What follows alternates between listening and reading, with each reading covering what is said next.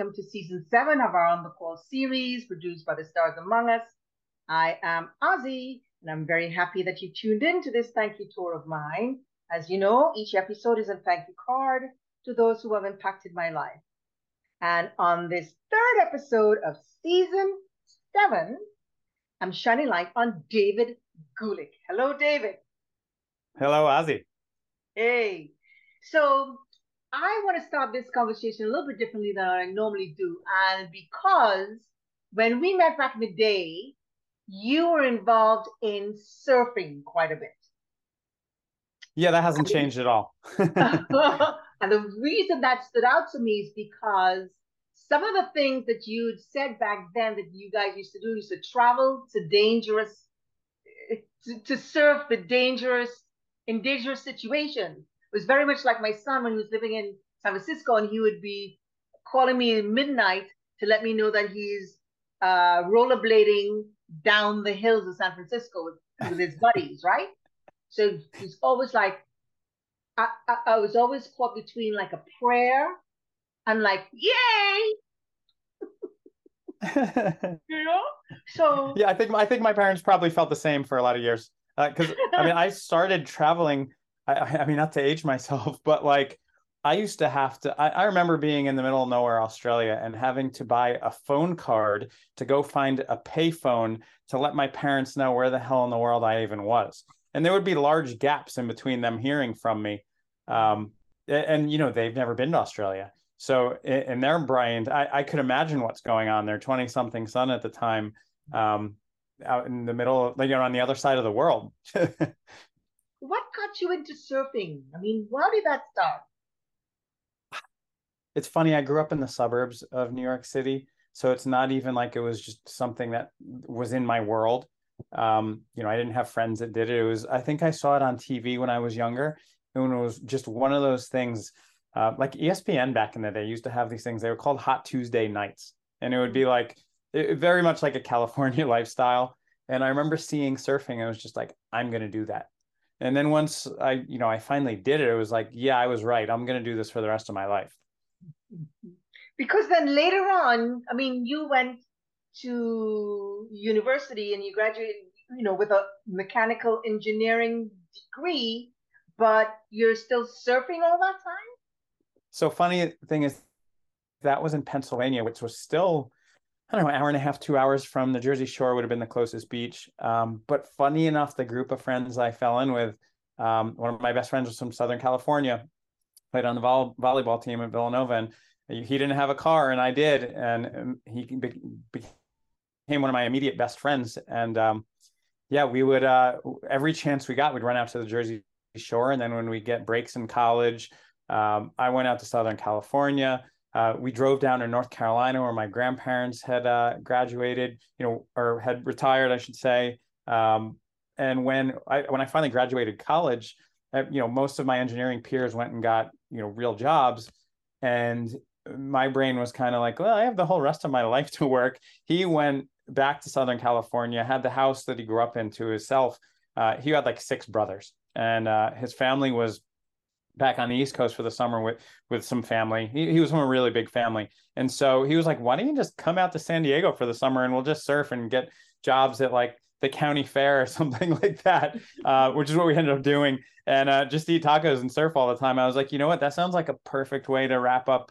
Uh, you know, an engineering program is a pretty intense program. Like Villanova was a four year program, so even more intense. But I was like, you know what, that sounds like the perfect way to spend my, my summer. There'll be plenty of jobs when I get back I'm not worried. I, I got the piece of paper under my belt. Like I'm good. So with all that, how did you? I mean, with the with the traveling, because you guys went to some crazy places. What's the most exotic place you've been to to surf? Yeah, you know, to me, everything was exotic because again like i graduated college in 97 and like the internet was like a, a shell of what it is today there was mm-hmm. you know so everything existed through magazines uh, and videos. So like old old beat up VHS tapes that I'd watch over and over and over and over again. Um, so it was just I, I had these magical visions in my head and all these stories, be you know whether real or imagined, of these faraway lands with these perfect waves just peeling off. And um, yeah, I, I, think it just like I also it's funny looking back. I think this maybe had something to do with it. On my dad's side, both uh, he had a brother and a sister, and my aunt had married um, her husband worked for British Airways, and so I would see them. They would always come back with weird souvenirs from me for all from all over the world. And then my uncle, who funny enough shares this, we share the same birthday, twenty years apart. He he had a place in the city, and that was my version of New York City. We we called him Uncle Weird, and um, because same thing, right? For work, he he was a, an artist and an architect and a furniture builder and a photographer, and like you know he was more like went the creative route and was same thing. He was getting all these amazing projects all over the world. So that was became kind of my version of normal. I was like, wait, I don't understand people going into jobs i'm like my aunt and uncle are doing these real living these really exotic cool lives i'm getting all these weird gifts from all over the world i, I want to go to these places right right question have you ever ridden through one of what they call a tube i think yeah that's I, would say there's two two goals in surfing um mm-hmm. not, not that it's goal driven but like there's two things that once you experience them I think it changes your world forever. You essentially all of a sudden everything becomes about doing that thing again and it's getting tubed getting barreled you know whatever you want to call it um, or riding the nose on a longboard when you're and riding the nose there, there's no board in front of you. It's like you're walking on water. Um, when you're in the tube it's you know that that weird little room made of water only exists for like a split second and you're the only one that'll ever experience that little moment and it's almost as if time stands still. Because when you see when you see that um, on videos it seems like it goes on forever and ever and you you know you you're in there cocooned almost it, right away yeah, if, for the most part it happens pretty quick. I mean, now, there's guys now that are just you know they're just expert barrel riders. Like that's just what they do. They're just so comfortable. But it's uh you know to do so they have to put themselves in waves of consequence. It's not like every wave barrels. It's you know for a wave to barrel it has to go from really deep water to really shallow water.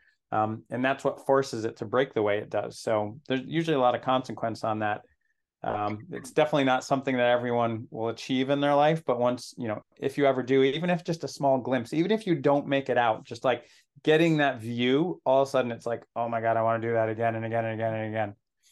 Have you ever had any encounters with sharks? Yeah. I, I think it's almost impossible not to. Wow. Wow. That's really and this whole idea of traveling toward bad weather. What is that about? um, we're not traveling towards the bad weather, but the bad weather is what produces, um, you know, disturbances and, and winds and things that that make waves. Um, same thing for, you know, I, I, do the same thing in the winters. I, I chase snow more than I chase waves once it gets cold, and you know, we need storms to produce snow before I move on to the next topic, because I think that whole life that you had must have been the most, one of the most freeing, or you're still having, but it was one of the most freeing experiences. Correct? Do I get that? I, I would agree. I mean, it's it's given me something to wake up for every day. Like it, it it's funny, even though you're doing the same thing over and over again, like catching a wave, like it's never the same. No two waves are the same. No two destinations like the whole experience of getting there of being immersing yourself in another culture of learning new languages and trying different food and meeting new people from all over the world that are also on that same kind of path um, it, it'll never get old. Communing with people and using words like gnarly and goofy and stuff like you that. You got it. Yeah. You're, you're up on your lingo. I did a little check-in so this particular episode is sponsored by a, uh, an organization called ETIB, which stands for Even Though I'm Blind. It's a 501c3 non-profit registered company whose mission is to raise awareness and create a voice for legally blind and visually impaired creatives, uh, to change the narrative and perception of blindness, like got of Mr. Charles Powell, who who holds a triple master's degree in criminal, just, criminal justice and is currently working on his doctorate in business admin. So there's some really fabulous people out there, and they've sponsored, sponsored your episode. amazing. That's beautiful. Yes. And now going forward, I want to talk about the transition to real estate. How did that come about? I think it originally came about. So real estate is is what I do full time now, but it's not the first time I've done real estate. I actually got into real estate about 20 years ago, uh, probably in my late 20s. Um, yeah, math checks out. Um, yeah. and uh, it was almost, I, I think it was just me using my engineering brain again. It was, I was bartending in nightclubs at the time, which was what paid the bills for the most part. But I've, I've always had side projects. Um, most of them were treated as such. It was the first time I had one that wasn't just a creative side project. It was one that was actually kind of more of a for-profit, for lack of a better term. Yeah, it was it was more of a for-profit, and the, the the end goal was just to fund my lifestyle. It was right. I realized, you know, I'm I, I don't want to ever be dependent upon anyone else um, to live the life that I want. So it was kind of a way to like the way I saw it was I was going to self-sponsor myself uh, without being tied to a, a, job like most people. So you know the goal was passive income, mm-hmm. and you know back then it started reading books and going to seminars and finding other people that were doing it, and th- that's kind of how it began. Um, so I began as an investor. And you've gone through some some trials and tribulations. So you've gone. You, you tell me a little bit about that. Um, I, I, at this point, they're badges of honor. Um, it's I've lost it all twice in my life, and it's kind of like you know th- those stories are are kind of what, what make you who you are. You know that, how you uh how you deal with challenge. Um, you know is what builds character. So now, with reference to the bartending end of things, because I know you have you've had a good you spent a good time of your time with your bartending and, and i think from what i've uh, read you have made alliances while you're doing that that have affected your business right i think i've always been interested in people in general and that was a way for me to um, escape the monotony monotony of being in an office. It, was just a very social work environment, and it was, I, I think, overall bartending the, the, lifestyle was just you know I, I, was throwing a party. It was you know arguably you could get people at their best at their worst. I mean, alcohol affects people differently, but in general, I looked at it as I was on stage in some of the best you know venues in the in the world, arguably um, between New York and the Hamptons, and um, you know, I, I was throwing, I was like center stage at the best party in town. Mm-hmm. And so, you know, what's beautiful, beautiful about that is a full-time schedule as a bartender in, you know, the big nightclubs is roughly two to three nights a week. So mm-hmm. it, it, afforded me an amazing balance of time and money that I think most people struggle with. And so with that much time off, um, you know, you don't get to necessarily build the real relationships behind the bar, but you, you do in the sense that like, you know you give people a good time you see them again and again and again but what happens is now like through doing that repeatedly you know you kind of get to know each other a little bit but then like with all that time off it's like hey what are you doing? I don't know, what are you doing? And then all of a sudden you know they see you at the next spot and the next spot or like you're both out together or well like i would randomly bump into someone like you know the common thread for me has been nightlife um was one major like kind of like door opener but then it was really uh, the surfing and snowboarding that kind of like sealed the deal on a lot of friendships and we would just find ourselves in similar places with the same end goal and, and that was really what kind of just opened my world up because it would attract especially in new york you know new york's not a small town. We attract the best of the best from everywhere in the world across multiple industries. And what's interesting about the surfing and snowboarding world is they would attract the same thing right? You know it's such a diverse people um, from all different industries in New York that are sharing this common thread, and then you know we're just in the ocean together. So uh, you know, nightlife was definitely part of it, and I think um, you know that that common thread of surfing and snowboarding also helped kind of solidify a lot of relationships. And then that brings me to Medium Wave. Tell me a little bit about why that began and some of the fun things that you do on that with that. Yeah, so so medium wave Dave is you know it's a bit of self-deprecating humor. Um, there's it's a couple things. Number one, it was finally accepting that I am now middle aged, and so I was just kind of like a little rebrand. But part of the joke is that pretty much any Dave anywhere in the world that surfs gets the nickname Big Wave Dave. I don't oh. think there's any little wave. Maybe maybe there's a couple little wave Daves, but in, in, as far as I'm concerned, Big Wave Dave may be one of the most common nicknames um, that exists. I, I, don't know one that's more. Uh, maybe John's become Jack. I, I don't know, but um, so the the funny thing is, like any Dave that surfs is a Big Wave Dave. So it's like super common.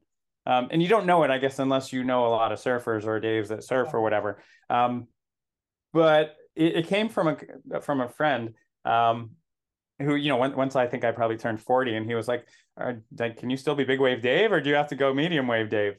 And, and it just kind of stuck. It was so funny, and I, I looked it up, and I was like, "Oh my god, that that's really funny!" Like. I, I'm cool with that. Like medium wave Dave was like fun for the whole family, right? It's it's not threatening. It's not, you know, it's it's very bite sized and you know chewable. But um, yeah, uh, it was funny because social media had had become a thing obviously already, and um, I couldn't believe that like there was no dot com, there was no Instagram, there's no nothing, and and I snatched it up right away and. I, I just it, it kind of just became I realized the power of having a personal brand.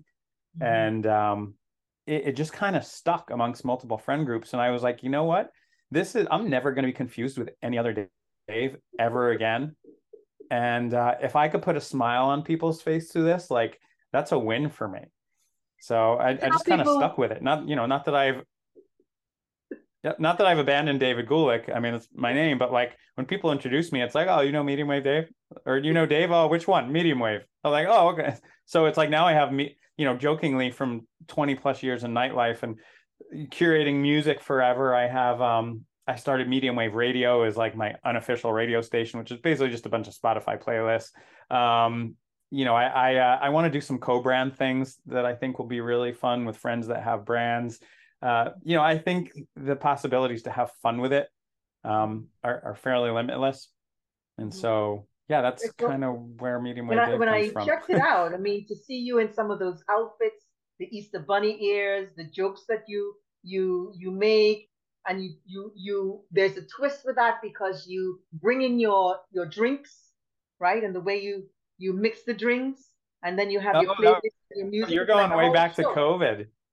Yeah, I went all yeah, the way. Yeah, back. you're going way back to COVID. I went all wow. the way. Wow, I don't. I think I've. Pu- I think I've pulled all those down, but they, they still exist. Um, but yeah, that was when the world shut down. I, it was just kind of a way to entertain my friends um, after years of funny stories. Because you know how like you get in your version of normal and you know it, it's you, you sometimes forget that like my version of normal is not everyone's version of normal. Um, i'm arguably you know not to toot my own horn but i think most people are fascinated by the life of a bartender let alone a, a nightclub bartender in new york city uh, in some of the top spots. So it was kind of just a way to like you know take the piss and have some fun and entertain my friends and let a few stories out and yes. you know make love some drinks when we're all sitting on our butts. Yeah. yes. Love the stories love the mustache stories love the hairdo sometimes. It was great. Great fun. Really great yeah. fun really great fun you should I appreciate so that. you still doing it now or not I'm not. No, it's it's funny, right? You you run out of hours in the day really quick. Um, I, I had the opportunity to go full time in real estate finally. I think hitting my mid to late 40s, it was, I think I was craving a change. Mm-hmm. Um, I, I realized finally that, like,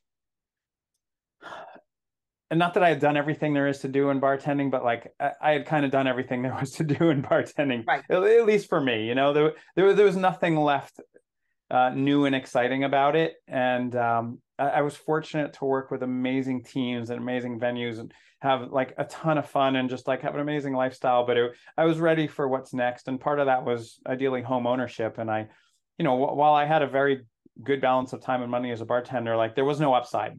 I was never going to be a homeowner, and I think I was ready for that in my life. Right. And so, yeah, real estate w- was kind of part of that journey, that transition. Right. Well, I um I have been, you know, you're a very special person in my life. You stepped up in my life where not many people since then have. There have been a few, but you, where you stepped up, was has stuck with me in my heart. And um, till today, I can remember every single moment of our meeting and then you're stepping up and how you did it. I still remember you on that skateboard. so you have, you are, it's so hard to even explain, but you're a part of my heart. And I needed to say thank you to you. I'm getting all emotional here, Hannah. Um, and to and to be able to do it in this way, not just the card, but in this way, you know, for it to live forever in time. I really appreciate you. I appreciate all that you've done for me and always showing up, always answering that phone. And um, if tell people where where you're doing your real estate.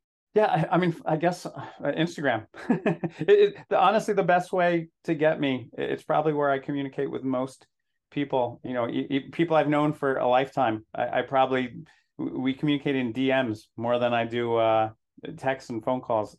Funny enough, but uh, yeah, just medium wave Dave on Instagram.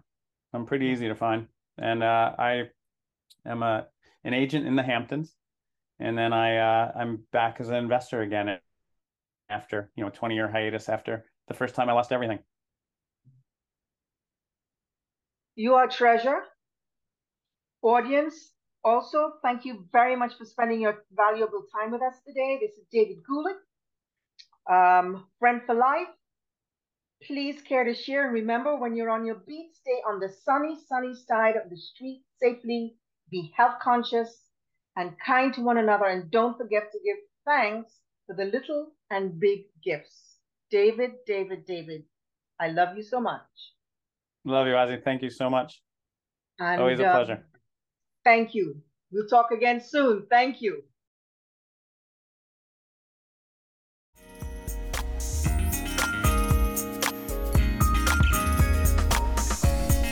Hey there, supporting us at anchor.fm forward slash Ozzy Stewart. That's A N C H O R dot FM forward slash Ozzy Stewart. And don't forget to subscribe on our YouTube channel at Ozzy Stewart. Yep, leave a comment.